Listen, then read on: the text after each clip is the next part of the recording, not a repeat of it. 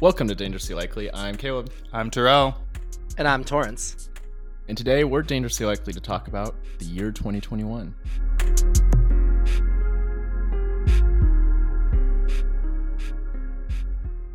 Let's go above the fold with this year's headlines. And I'll just take it from here, I guess, uh, as one does.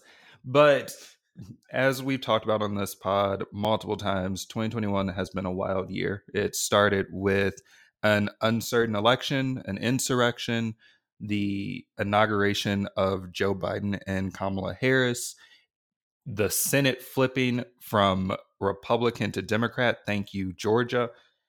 And then it just continued to build on that, right? The COVID 19 pandemic has yet to cease. We're still in the midst of a pandemic, even to this day, with new variants coming up.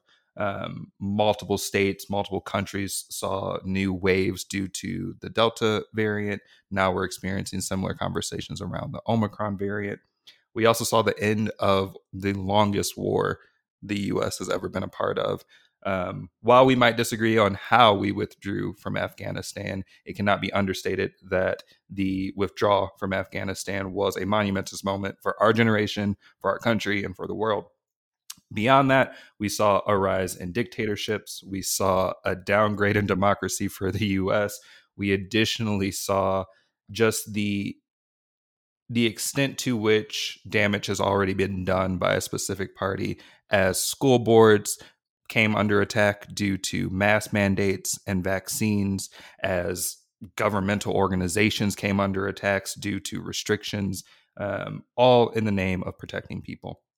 Lastly, we saw some of the saddest moments. We lost a lot of well intentioned, famous individuals throughout um, the year. One, most notably, we lost um, Prince Philip in the UK and we had a moment and we had a, space if you will of just a full understanding of the impacts that previous generations can have as the Biden Harris administration nat- or went international to have better conversations around climate change as they are now having conversations around what democracy looks like even while our country sees a decline in voting rights um, and a new pressure got put on the Supreme Court with abortion rights, um, again, voting rights, bearing arms, you name it.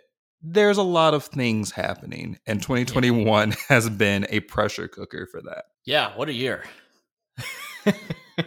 it feels like at every turn there was a new big news story that has been mentioned already by you and i i don't know like 2021, what a weird year. Like we had Joe Biden become president, which I thought was a good start to the year. Yeah. And he's already served four years. yep. and I, I don't know, like I'm always looking forward to New Year's when it comes to the end of the year. And this this one's been like a weird one. There's some some good stuff that's happened, but it's also just been absolutely exhausting, just like 2020 has hopefully 2022 brings a little bit more light. Yeah, I mean, I think that it's been, like you said, if you listen to the list of things that you kind of riddled off, it's been a year of highs and lows for certain, yeah. right? Like we've had, we we started off on our on well, we start off on a low note, right, with the insurrection, but I think that obviously the inauguration, oh, yeah. the first hundred days, the passing of the American Rescue Plan, like those were all very positive things, and I think that we were feeling some really positive momentum coming uh, going into the spring. We had the the release of the vaccines, the approval of the vaccines, the two dose. Um, the, the two the two doses that were expected bit, that were approved for two different vaccines and the one dose for Johnson and Johnson. Now the emergence of a third dose to to tackle um, more aggressive, aggressively contagious uh, variants. I think that the downfall, of course, all listeners know how I feel about voting rights at the, at the state level in certain states, and then also now this ongoing fight for abortion rights that has come to the Supreme Court and is is poised to likely overturn Roe v. Wade or gut it uh, deeply. Um, so I think that I would say that, like my most common opinion when it comes to New Year's, is that it's just an arbitrary marker, right? We're onto something yep. new. The fight continues, the work continues, and um, we've got to we got to we've got to stay engaged. But we we can use this this marker as a way to renew um, our commitment to it and, and renew our faith in what is possible. And I'd be remiss not to take this opportunity because you highlighted something very important, Torrance. There's been a conservative narrative that this administration has done absolutely nothing in the not even one year that they've been in office. But as you mentioned, the American Rescue um, Planned Act, ARPA, was a transformative moment that cut child poverty in half, or is projected to cut child poverty in half. We passed two bipartisan bills through this current Congress and this administration, which has been unheard of in decades and generations, if you will. One that is highlighting um, American innovationism and putting some challenges to uh, foreign powers, but also a bill that recognizes our infrastructure hasn't been touched since the 50s. There hasn't been an mm. expansion of our infrastructure in generations. It's been put on the states, and the states have been crippled by that. There's an actual understanding of policy and politics that has come specifically from this administration. And even if you don't follow those policies and follow those topics, this administration's also been really thoughtful and really um, intentional about understanding root causes while you might not support their immigration policy, I will say I didn't know about the triangle of countries until Kamala Harris visited those countries to have a real, genuine conversation about the root cause of immigration, not just this idea that has become the narrative from one party about building a wall when they get here, but understanding the hardships of the countries that they're coming from, the issues that are plaguing those countries, and why people are actively moving. Even beyond that, understanding the importance of um, our standing in the world and recognizing that it's more than just showing up. It's building a relationship and building a connection. Again while there might be a conservative talking point that this administration has embarrassed us internationally um, our relationship with France grew stronger because Kamala Harris and President Macron have a closer relationship to have those conversations. And it's those type of narratives that I hope carry the way into 2022 so that we stop losing this repetitive act of they're not doing anything. I also want to add like this year has been really interesting, but I also feel like we've talked a ton about climate change. Mm. And that's not something that we've talked about in years past as much. And while it's fair to say that there isn't like a ton of new stuff that we're doing with climate change. We did have the COP26. A lot of countries focused on or focusing on methane emissions, which is a big deal. There's a lot more investment with the bipartisan infrastructure deal and hopefully this reconciliation package. Hopefully that passes by the end of the year. Um, where the one thing that hasn't really seen a cut of, of spending has been climate change. And I think it just goes to show like we are becoming besides like the some of the natural disasters we we felt as a nation this year that were kind of spurred on because of climate change like we're talking about it and we are starting to put more money where our mouth is. And it's not enough right now but the fact that we're getting there is i think hopeful when looking forward.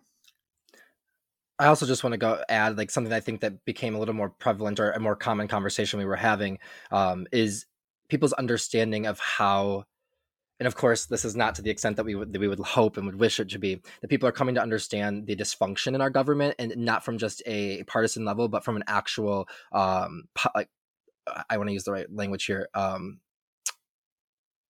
senate procedural from a procedural level excuse me sorry i had to find the right word i was not going to not find the right word. From a procedural level right understanding how the filibuster has really created a, a lot has been a roadblock to, to progress when it comes to legislation kind of on both sides of the aisle. And i think that bringing those kinds of things into the the, the mainstream dialogue that we're having as a country will help us understand how our government can work better or how we can change our government to work better for us as opposed to just the the, the partisan food you know food throwing yeah. back and forth. Yeah i mean our country almost went over a fiscal cliff that had never been seen before because of partisanship, the filibuster with the debt ceiling. Um, and even beyond that, we have a former president who I purposely kept out of my mouth this whole time, um, who escaped removal and disqualification from running, not because he wasn't guilty, but because his party took a stand to say, we don't feel comfortable voting against him and those procedures have really become a base of understanding civics understanding our government system and hopefully um, putting some feet to the fire as we move forward. And we'll be right back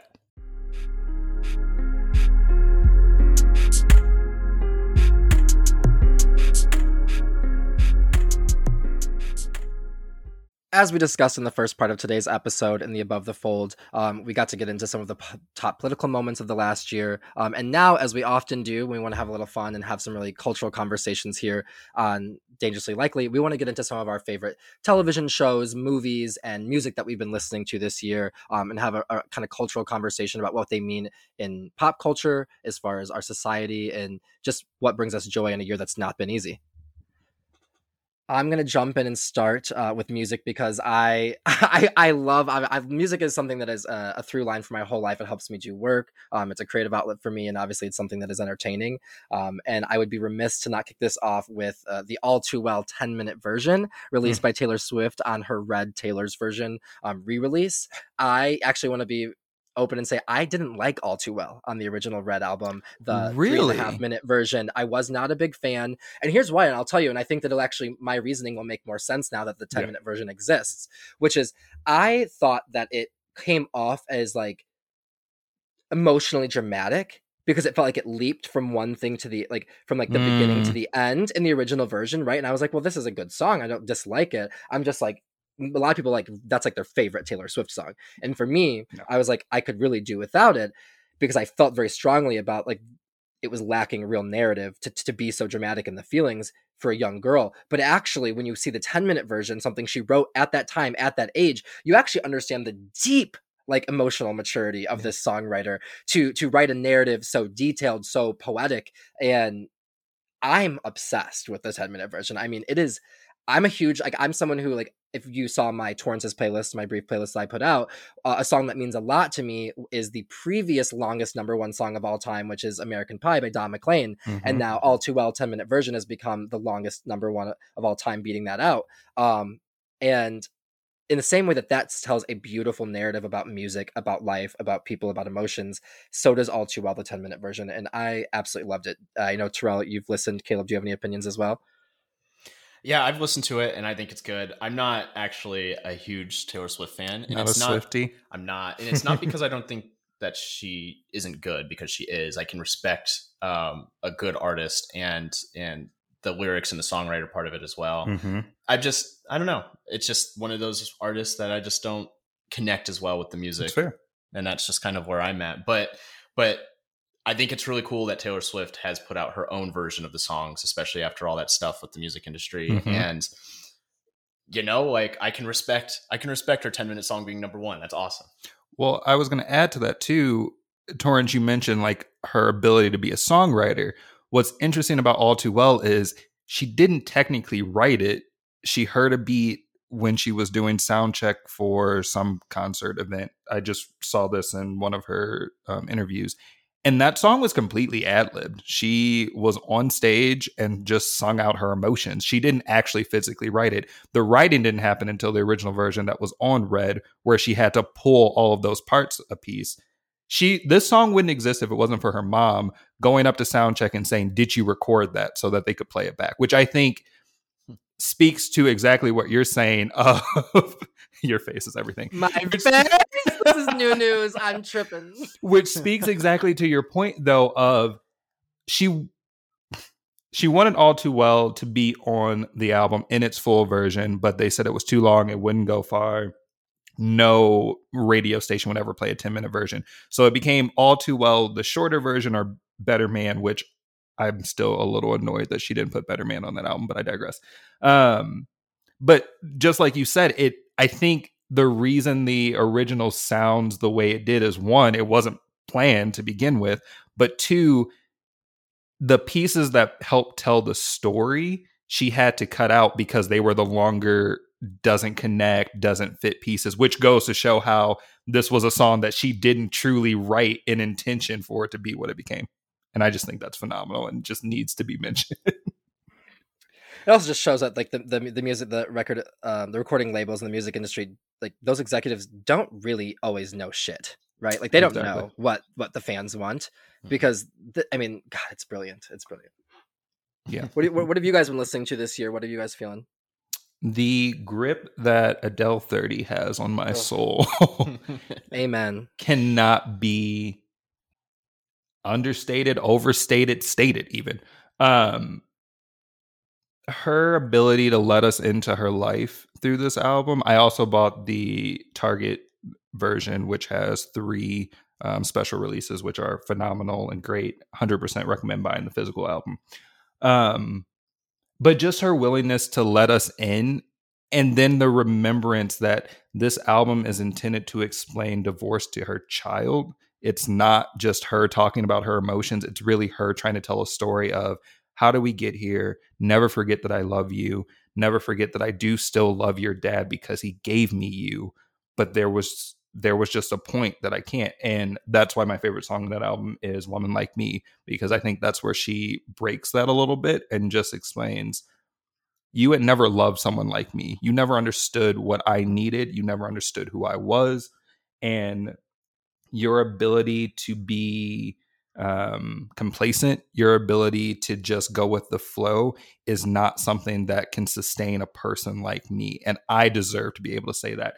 And still to this moment, hands down, one of the greatest songs I think I've ever heard one speak to my own philosophy on love and being a person but two just a great opportunity for her to really come out and not be this person that everyone's like oh she's great this and that but her to say like no i deserve this i deserve consistency i deserve someone who shows up for me i deserve someone who understands who i am and takes that attention and ugh the album to be loved best written song. Like, mm, my mm. God, it's it's remarkable. Quite frankly, I mean, vocally, it, it is, and you know, just the lyrics, but vocally, it is is so, so amazing. Yeah, it's truly so beautiful. Good.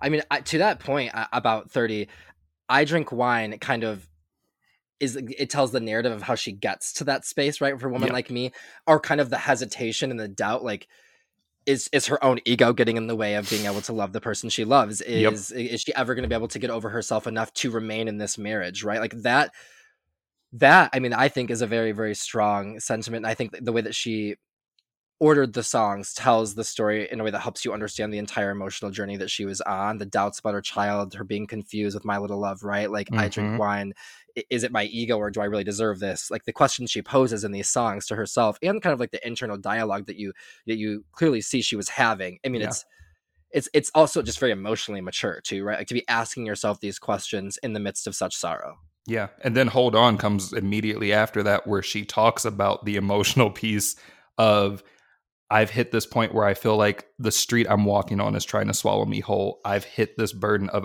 I'm at a crossroad where I can only make one of two decisions and neither of them feel appropriate to me at this time. And it's just, again, she convinced Spotify to take away their shuffle ability for this album because she understood that she was telling a full length story through these songs. It wasn't a you pick and choose. And just like you mentioned, you can go from Woman Like Me to I Drink Wine to Hold On.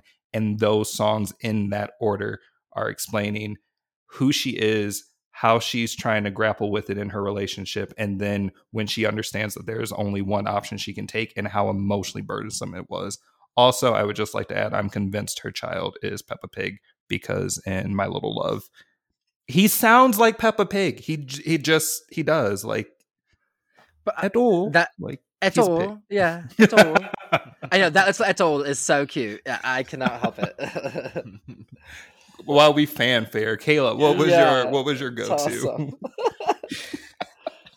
Listeners know how we can ramble on. Yes. yeah, no, I it's it's funny listening to you two talk about music and whatnot because you kind of go into the depth of what the song is and whatnot, and I'm like not as like that. you know, I I'm very much a person that really likes alternative music. I like the way music makes me feel, not necessarily always hearing what the lyrics say. And so, like some of the songs that felt really vibey for me this year was "After Coffee" by Joywave. Um, that's kind of like a breezy alternative tune. It's really fun to listen to that song with the windows down on kind of a warmish summer day and through the mountains or whatnot.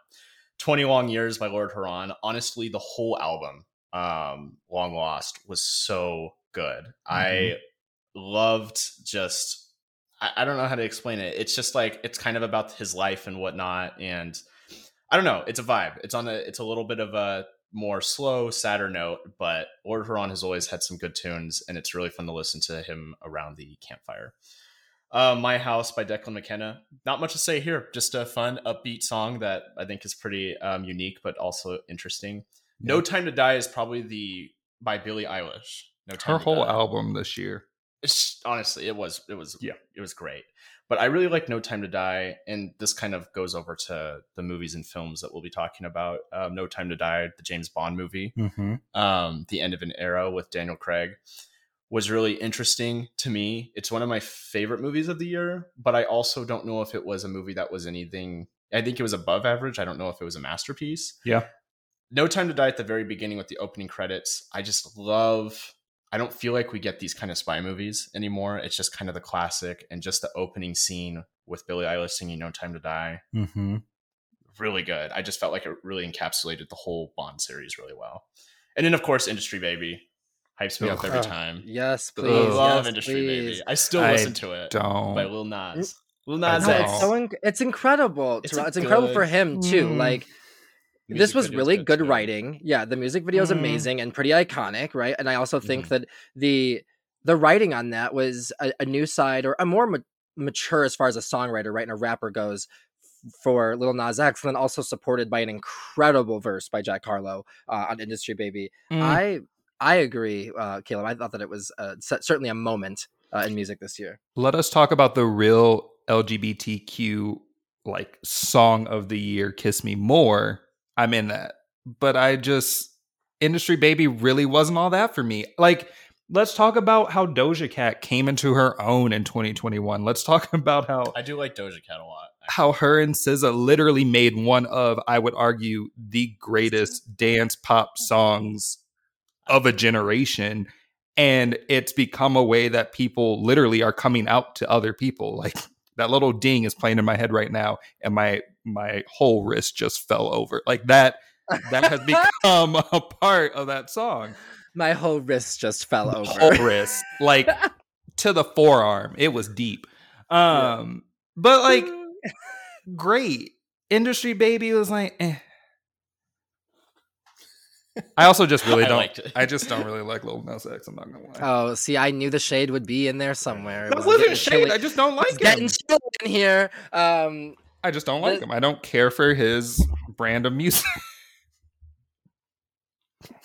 Your mic also heard "Kiss Me More" and was like, "Ding." yeah, it just fell over, friends. That's what he's laughing at.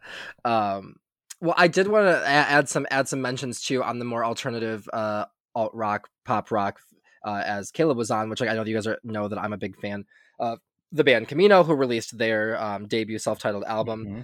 This year, and I, I, got they were supporting um, Dan and Shay on tour, and they're amazing. Uh, I love them. I, I am hoping for a lot for them as the next year starts. They're going on their own um, headlining tour. Um, but songs from their album Just a Phase and Get It Your Way are really, really incredible. Um, and if you haven't kind of explored this band at all, I really would implore you to, to take a listen and also take a look at their story because they're they're pretty cool artists. Yeah, absolutely. So um, on to just kind of their more natural segue because I do have some comments on on film. Uh, Caleb, you were you were referencing No Time to Die as something that you were watching this year. Mm-hmm. Um, I actually had not watched the Bond films. I just watched the first Daniel Craig Bond film the other day, and I'm on I'm on a uh, the path to watching them all, which is so weird because I love spy movies actually. So like it just kind of is. It was not intentional necessarily that I didn't hadn't watched them. Um, but I'm really looking forward to kind of I really enjoyed the first one. I really really enjoyed it and I'm looking forward to watching the rest of them. They're classics, honestly. Yeah. You can't go wrong with a single installment of the 007 series in my personal opinion. Yeah. I I also liked No Time to Die because I felt like it really passed the buck really well. That's what everyone has said about that movie and I Well, I just feel like it wasn't like a big deal like movies when it comes to cultural mo- matters, sometimes like Marvel movies and stuff, like really kind of show you like like an end game. End game. I was literally gonna say it's like all the women superheroes like come together at one point to like be badass, and it's like, but I, also I don't really mind about that, but like you're doing it intentionally and it's yeah. like kind of obvious. Whereas I thought the Bond movie was just like really nuanced and just did it in a very like, no, this is like a normal. Yeah, this is normal. Yeah, like, I don't. I don't know. I, I just thought it was. It did a really nice job of that, where it wasn't. I can't wait to see. Yeah. Yeah. I was gonna say like to end an I'd era be with interested. What you think?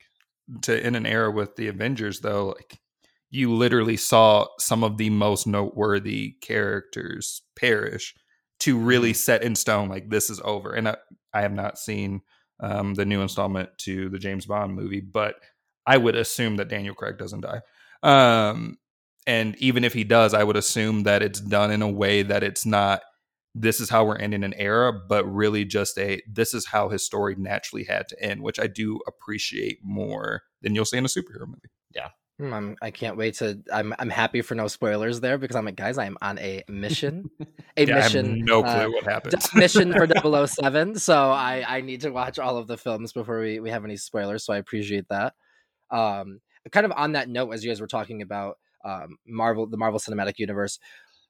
I, was talking to you guys earlier off off air about how, like for me, I love film for like two two two different reasons, right? I'm an actor. Oh, I, I guess we haven't told the cast I or the listeners that I just got cast in a, in a play that I'm going to be doing um, in August, an August August Wilson play. And so like when I watch television, like there's kind of like a twofold for me. It's like one, I'm either like thoroughly entertained, great narrative, like I love action movies, I love spy movies, I love the Mar- the Marvel movies. Um, but then there's also like the side of me that like really appreciates like a beautifully written narrative and a an incredibly acted movie and something that's shot beautifully with great cinematography and and, and incredible directing, right? Like great intention is taken with this project in a way that is intended to be um, an award worthy film right? And not that that's not the same case right with those action movies with those with those marvel movies and i would make the argument that the marvel movies are certainly moving in that direction right? Um, with more critical acclaim starting with black panther and with endgame right? But um, um more specific this year one that really like that i really really enjoyed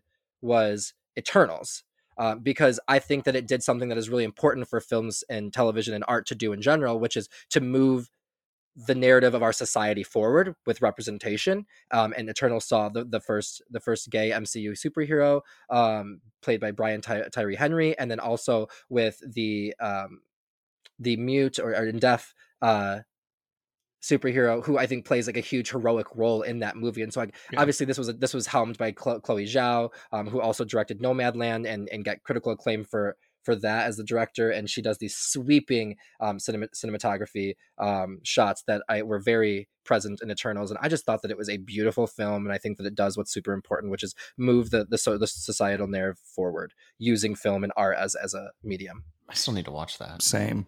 but also on that note, I of course have to bring up DC because I'm not the biggest Marvel person, but I I do appreciate and think that the Snyder cut of Justice League was, even though I completely forgot it happened this year, was a monumentous moment for the exact reason um, you mentioned, Torrance. Of it broke that wall between production and the fan base, and it was hundred percent moved by social media to say we weren't satisfied with the version you gave us. We know that there's more. We know that there's a different version. We want it.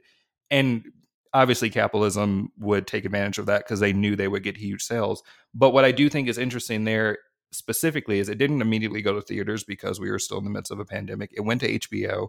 So you're paying what? I think it's nine nine ten dollars i kind of lost track how much i'm paying for hbo because it just gets taken out at this point but it was a subscription and you got an opportunity to continuously watch it which again played into this in my personal opinion um this new break between how production how hollywood gives us content. It really gave an opportunity to say okay the fans want this. We're going to make an extenuated effort and the Snyder cut was leaps and bounds better than the Justice Yeah, League was version so that much- we it was- received. It was Yeah, it so was much so- better. And for those who complain that it's too long, like it's Suck like it it's, up. it's in seven sections. Just pause it at a section if you don't want to watch four hours straight. It's also not that much longer than Endgame.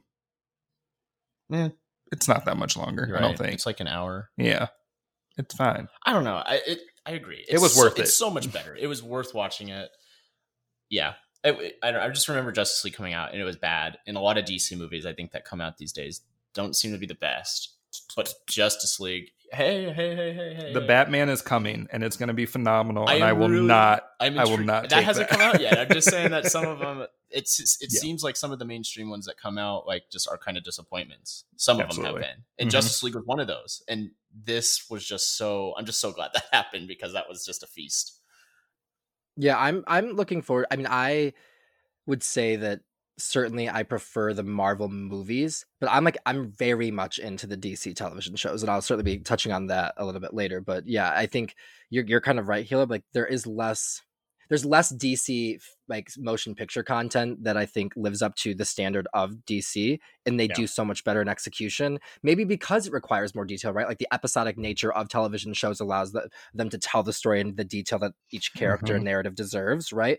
Um, and certainly, I'm sure there's a, a debate to be had on that. But I also am over the whole like this movie is too long thing. Like art is art and it needs to be told in its full form and you if you cannot like sustain that kind of focus then maybe that piece of art's not for you. But i don't think that the artists themselves should have to um, censor cut or regulate what they their, their vision because of the audience. And then and then a lot then the audience being mad they feel like they didn't get the fucking full story yeah. right? Like yeah. it's all just kind of like folds in on itself.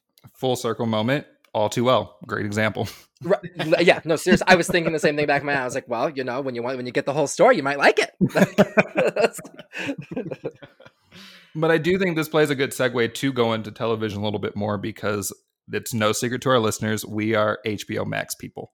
Yeah, I would, but I would be remiss if we depart from film without like a few Dune. like very very important honorable mentions. Of course, like especially yeah, with the death the death of Stephen Sondheim. Uh, I just got to see Steven Spielberg's uh, adaptation of West Side Story, and it's I mean it's it's beautiful. It's it's it's absolutely incredible. It's it's simply um, that's a hard task, right? Like I guess mm-hmm. if there's anyone that was up to it, would be Steven Spielberg, but it was done so well. I think that the reimagining keeps the the the, the very core content of the story. Obviously, it's a Shakespeare adaptation, right, of Romeo and Juliet. Um, but it brings in some of the, the pieces that are on the stage that, that did not make it into the original film, specifically a transgender character named Switch, who who really plays like a, a pretty vital role throughout the film. Um, but it's it's absolutely beautiful. Um, the the actress Ariana, I think Dumbrose or Dumbro, who plays Anita um, mm-hmm. I think this is going to be another opportunity for the Anita character, like Rita Moreno played her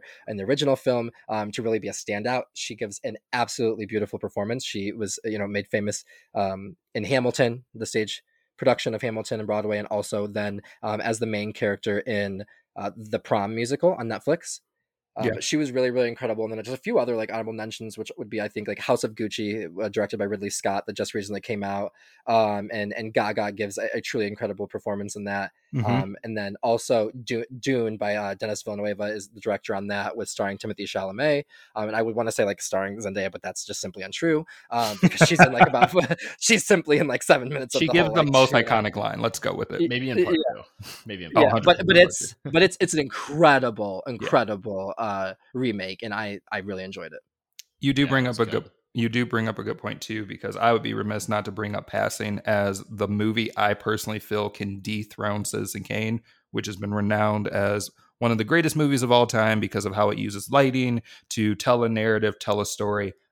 It had a really bad storyline, in my personal opinion, but passing does an amazing job from that lighting perspective to carry a story of being biracial in this country, um, and what it means to really show up. And you get drawn in, you become a part of the scene in every moment of is this person going to get caught why why are they even taking this chance why are they doing it? it was so well put together and carried not only by narrative but carried truly by its imagery i need to see that you do yeah tessa tessa thompson and ruth negga uh, yeah. it's yeah give incredible performances. This is why i appreciate you because you know the directors and actors and actresses where i can just tell you about the story. When you get into names i'm gone.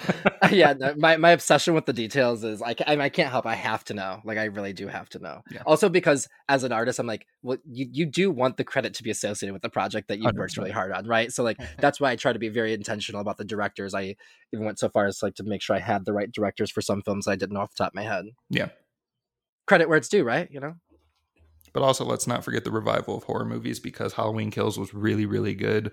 And we're going into another there's going to be another one. Also, Scream 5 is coming. Like, Mm. horror movies are making a comeback finally, and I'm really excited for And I'm here for that. hmm anyone who knows me. I literally will go to sleep watching a horror movie. So, Also, I'm a Mike The Myers horror. like stan. Like I love Yeah. Halloween, the Halloween franchise. Like I 100%. love it so much. Yeah.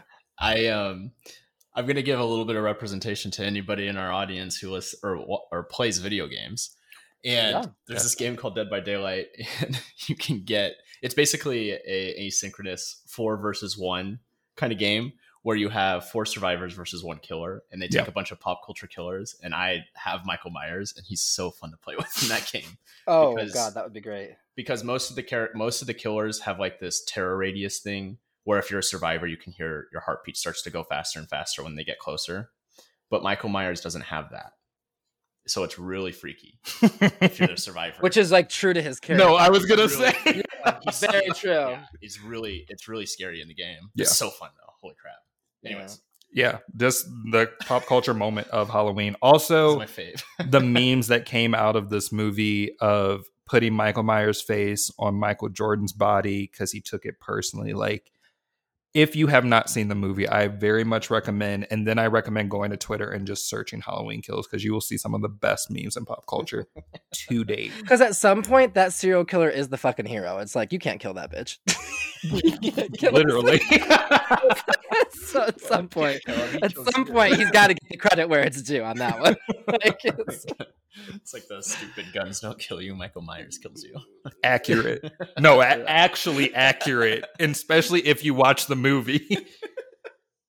one of the Shit, I need to worst, one of the worst murders I've ever seen on the big screen happened in that movie. Not worse because it was gruesome or horrid, worse because the character deserved better, and the idi- the idiocracy that was portrayed for that to happen, and the intelligence of Michael Myers, just. mm, the character deserved a better kill Yes, they did because guns don't kill you. Michael Myers does. Ah, so. Anyway, moving on before I literally Yeah, get into a us tangent. so as you were segueing before, and and also like I mentioned, um, television shows and specifically like my interest in in DC television shows this year, they put out some I think really incredible content. Mhm. Um, I will go ahead and not hog the mic and toss it to you guys first. What have you guys been watching? I mean, I think we can all agree. I, we even have an episode about this where we talked about it. Uh, it's a sin was Yes. beginning of the year one of the best shows that I think we all watched. And I mean, I don't know if there's. I mean, we do. We actually had a whole episode about it, but just it's a five episode limited series, and it, I think it just really captured um, the joy and the I think sadness is. I wish I had a better descriptive word there, but the sadness of Mhm. the like HIV era in the 80s, especially in the UK specifically. New new season of Sex Education, so good, Yes, so good. so good. Gives you everything you need and also takes it away really quickly. Yes, Uh, it, it does. It does. I still haven't watched, guys, and like it's because, Ah. quite frankly, I've seen too much information about it, That's and like, and and and it's giving me great anxiety because I have overinvested myself in certain relationships on the show, and now I'm like, You "Mm, will. I've seen too much content to just willingly have my heart ripped from its chest while beating. It Like, gets it's put back not together a few It- times. It, it does. I- I A don't know. few I times. that just feels like repetitive tor- trauma. you watch Grey's Anatomy? Case in point. um, Exactly. I will say in the season three of Sex Education, there was an early relationship that ended quickly that I felt like could have used more time to hash out. hundred And percent. I'm a little upset that it didn't because But I think it, it's make- it kind of makes sense. But I'm like, ah. wait. Which actually, now I'm thinking about it. Which one are you speaking of? Girl and guy, or guy and guy, or girl, girl and non-binary? girl and guy. or guy and non-binary. I love that. I love the representation in that. Yeah. Well, also guy and guy, I think could have Yes. gone longer. Also, guy and non-binary could have gone longer. That one, yes. I think the. I think we're not going to go. Too It's much- not. uh, Too I'm many being details. very thoughtful leaving how a not to. Too many A little graham cracker. Uh, I'm being very the flow for thoughtful me of how to follow. get people interested. Of like, oh, there's a non-binary character. There's this. There's that. Without telling them too much, because even saying which one's No, which, The whole show's good. Just watch it. honestly, Just when watch you it. if you watch the show, now that I think about it, after saying that, that still brings up four other relationships that I didn't even think about until just now. And that one's on Netflix, not HBO. So Yes. there you go, audience. Yes, yes. A. Netflix show. One thing I did want to add before we jump It's a Sin was the last time I cried this year. I just realized after you said that. And that I think that speaks to the power that that mm-hmm. specific television series had. Again, listeners not surprised. I don't show emotions. It's just it's how I keep myself sane. But that movie really broke my heart. And still to this day I choke up a little bit because it was the last two episodes were by far two of the saddest episodes I've ever watched on television. Yeah, yeah I were, mean, yeah, they were yeah. well done. Yeah, yeah. The whole content I think was was handled well. Yeah, yeah. No, it was it was phenomenal. Uh, just rattling off a couple more shows that I really like. Yeah. Succession, which is still going on. I know that. So Charles over here giving a thumbs down because he dislikes anything that other people like. It's not good. See, it's just not good. It really, Torrance, truly. I need you to watch it and back me up on this one. Uh, one oh. could. I mean, well, I mean, this many people can't be wrong about it. You know, yeah. I mean, like, like, I don't even have to watch it to like understand. I'm not asking that. you to like, jump on the bandwagon. I'm, I'm not. Saying, it's, it's, not even like show. a. It's just not like. I liked it before it was popular, though. So that is true. I tried to watch it before it was popular too. So this whole argument of I just don't like it because it's popular isn't true. I watched the first.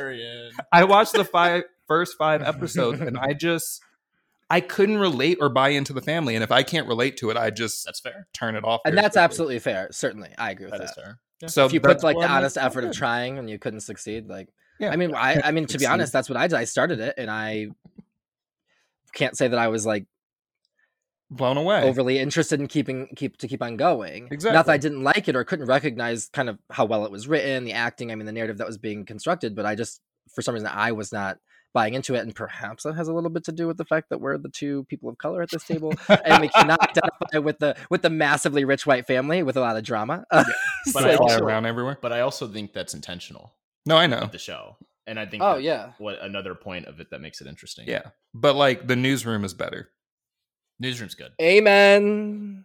Newsroom's good. And it does That's the it does the We're exact about shows. I know, but it does the exact same thing as Succession, but it just tells it from the perspective of the anchor mm-hmm. versus the execs. But the execs play a huge role in that. Yeah, I think that's better, well written, and actually carries something versus Succession and just like, "Woe is me." I'm like, I don't care anyway, I'm done ranting about my dislike. What about my power and my money? Yeah, that's exactly that, is, that does feel that does feel the succession through line there. Um, well, I mean, to jump in on some of the specific yeah. things that we alluded to earlier, I had a really big year with uh, falling for some DC shows. I the third season of DC Titans, which was originally released on the DC platform, but now is on the HBO Max platform. Yeah. Um, I think that's doing the grit of DC comics well right? Like it has the emotional depth, it has the non PG version of these conversations, and it also addresses like what does being a literal vigilante look like in, in, in society? Because not everyone's going to agree with you, not everyone's going to think you're right, not everyone's going to see you as a hero, because at the end of the day, you ultimately are taking no law or anything into you're taking the, your own actions in your own hands without having any due process any you know like there's, there's a lot of there's a lot of things about superheroes that is cause for like a societal debate, right? And I think that yeah. DC Titans does that very, very well. Um, and I think that that's like I like that realism that they bring into an escapist kind of uh, show. Um, in addition to that, this was really kind of shocking to me. Superman and Lois on the CW was a DC show that I think really departs from this kind of like, and I, and I don't want to like make anyone upset, like this kind of like kitschy, unbelievable um DC run that they've had with like the other DC shows on mm-hmm. CW. Like the the the emotional depth, the narrative depth is not the same. And I think that Superman and Lois kind of takes a, a, note out of the Titans book as far as DC goes and puts it in like a TV 14 setting and says, here we can have these hard conversations and there's a much more like deep emotional root to these characters and the the the challenges that they face being superhuman, right? Um and I it's it's really well done, and I'm like really much very much looking forward to the second season that comes out in in January, and I would recommend it to absolutely anyone. Okay, maybe that's one of the shows I yeah, watch over break. I was going to say I might put that on my list because I have not seen it, and now I'm intrigued. now, I mean, if I can just add in, I I'm going to talk more in platitudes here because I think two big things happen in television that we have not fully understood. Um, one, the American Horror Story franchise both expanded and contracted at the same time because now you have your American crime stories. They did um, American short stories, which I actually thought were really well done, but the American Horror Story franchise just seemed underdeveloped this season because of all of these other pieces. If anyone saw double, if anyone saw double feature, um, feel free to send us an email. Let us know how you feel. I personally liked one segment of double feature over the other, but I understand how they pulled them both together. And at the same time as this is happening, I think the New York Times has become the first printed media form to understand the digital age the best. Um, I say this because at the start of the year, they did a um, Hulu special to announce, well, this end of last year, to announce who they were endorsing for president. Um, during this year, they've had specials on Britney Spears, Janet Jackson. I think they did a short one on just celebrities overall, so like Michael Jackson, Whitney Houston, um, how uh, narcotics played into their lives, blah blah blah blah blah.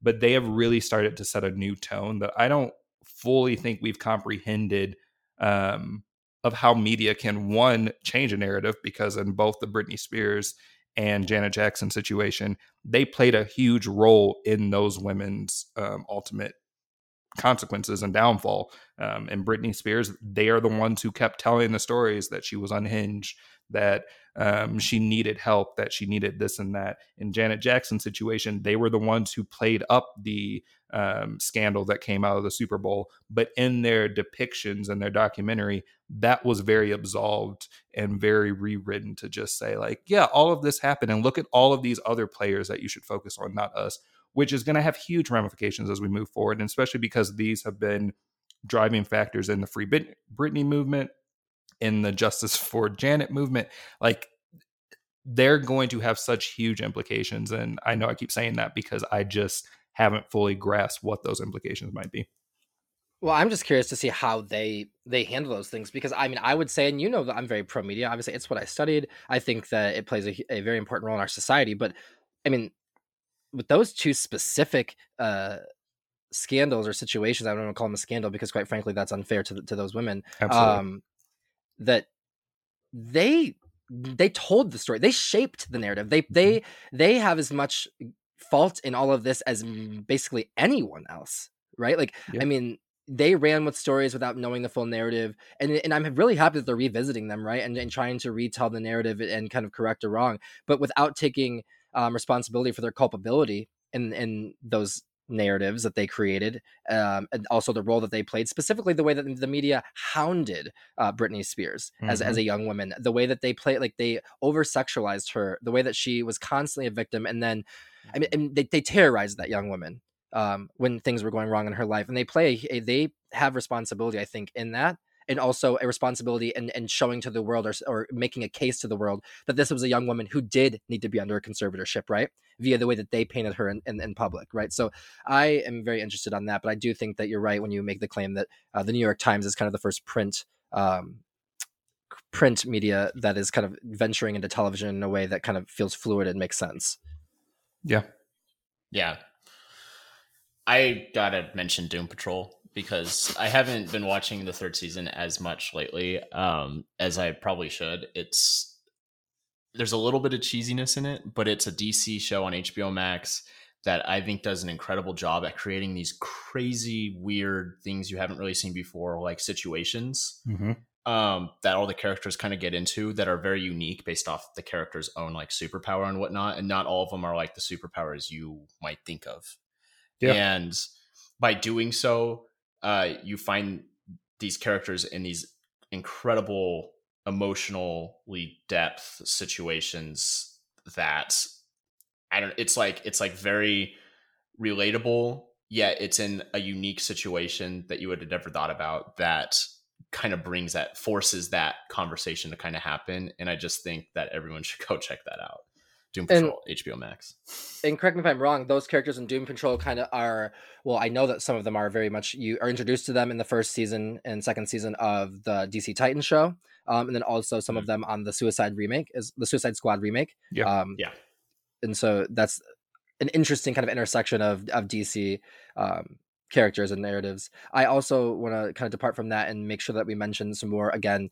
Um, I would say artsy dramatic uh, television shows kind of like Mare of Easttown which won um, the, the emmy for for best limited series which gives a gripping performance uh, by Kate Winslet, and also tells, I think, a very important story about a specific demographic of people in our country.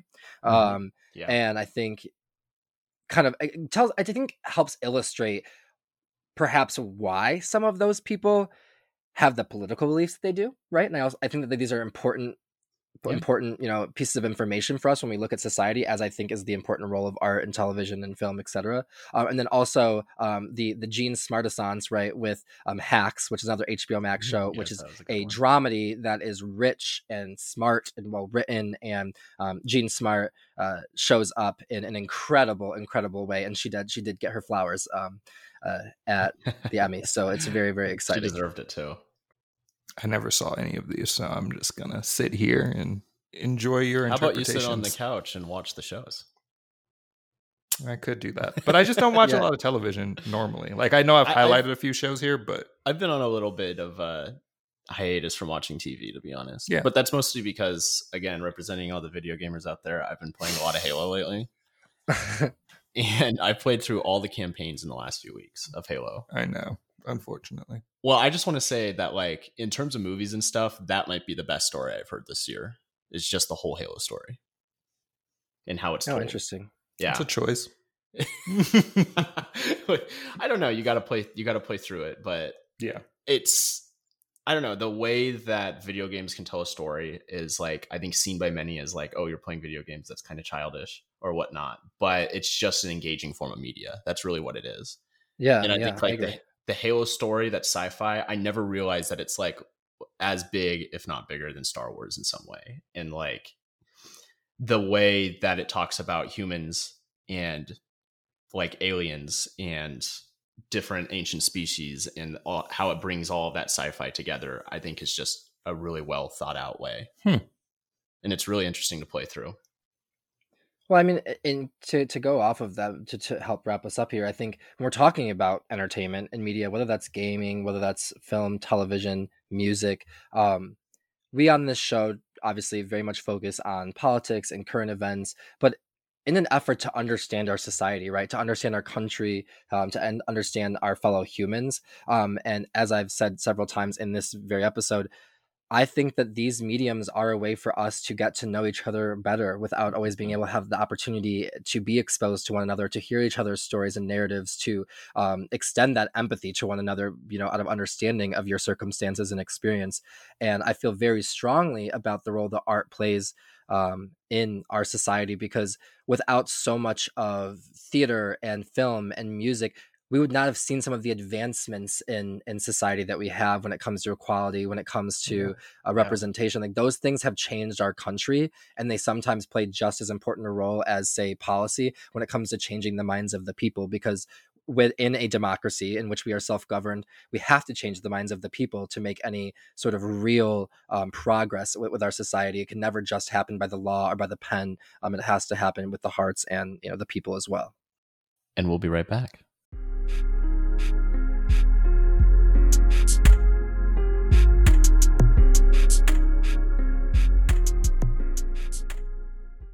so to close, um, I really normally we'd do a tangent, but I think it'd be really cool to since we've already been talking about this year in review to kind of look forward and and speak to or maybe have a tangent, if you will, of what you're looking forward to um, especially because for all our listeners, we will be going on a little bit of a hiatus.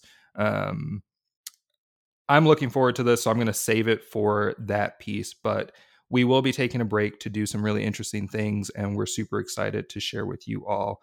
But looking forward, Torrance, what do you got?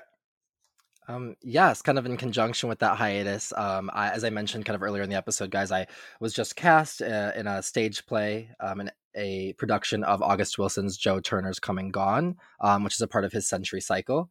Um, and I'm playing Jeremy Furlow, which is um, one of the main characters in the show. And I'm, I, you guys have kind of, I think, heard me talk and allude about my acting, but this is kind of since the pandemic has ended, this has been my first opportunity uh, to get back into it. Uh, this is something I care deeply about. I can't wait to kind of catch you guys up on it when we come back from hiatus. I'll be kind of in the middle of uh, rehearsals and production at that time. Um, but I'm really looking forward to kind of sinking my teeth into this creativity and into this this role. Um, August Wilson is one of the is you know in my opinion the most prolific African American playwright of the 20th century, having um, written such things as people might be aware of, Fences um, and Ma Rainey's Black Bottom. Those are August Wilson uh, plays that have been adapted into films, uh, and this this theater that I'm doing that I'm performing at um, is doing the entire century cycle, which is um, there are ten shows that represent the African American experience in America, specifically in Pittsburgh, um, for um, every decade of the 20th century. And so, um, as a person of color, as a black man, this is really exciting for me to be able to get into these this role and to sink into this material because I have a lot of respect for the playwright and also the story and narrative that it's telling. Uh, and so, I'm incredibly grateful for it and, and very much looking forward. What theater are you performing at? Um, at the South Bend Civic Theater. Exciting! Woo! Let's go, Torrance. Thanks, friends. I appreciate that. Looking forward, Caleb.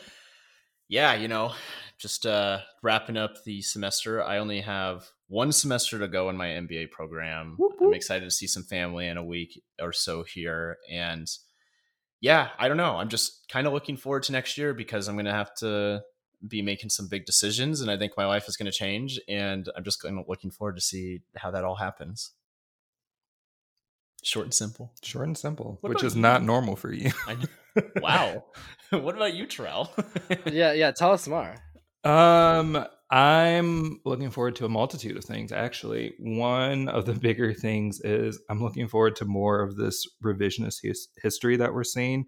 Um originally, if we had done a tangent, I would have gone more in depth about this, but the rise of Nancy Reagan on social media has really solidified for me that we are entering an area, we're in, entering an era where we're going to take full truth. And I really appreciate that. And I really, I'm, you guys have heard this a lot of times. I'm over the revisionist history that we've had that make it seem like the civil rights movement was 100 years ago. I'm over the revisionist history that has allowed for these figures to kind of sit at such a high mountain when really they are standing right next to us. And if that means the downfall of Nancy Reagan because she's a throat goat, so be it.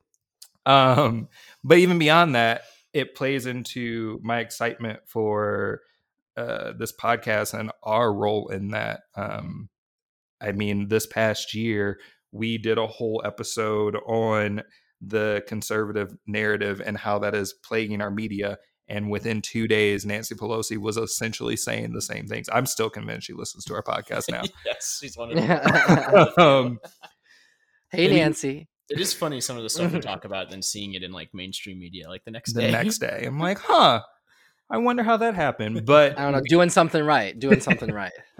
but as we branch out, I really think we are going to be a quintessential part of those pieces of um, educating people on civics, telling history better, explaining legislation and the legislative process better, doing all of these crux. And I'm excited to be a part of that journey. I'm excited to be a part of that journey with you all, and I'm just looking forward to what that might bring in 2022.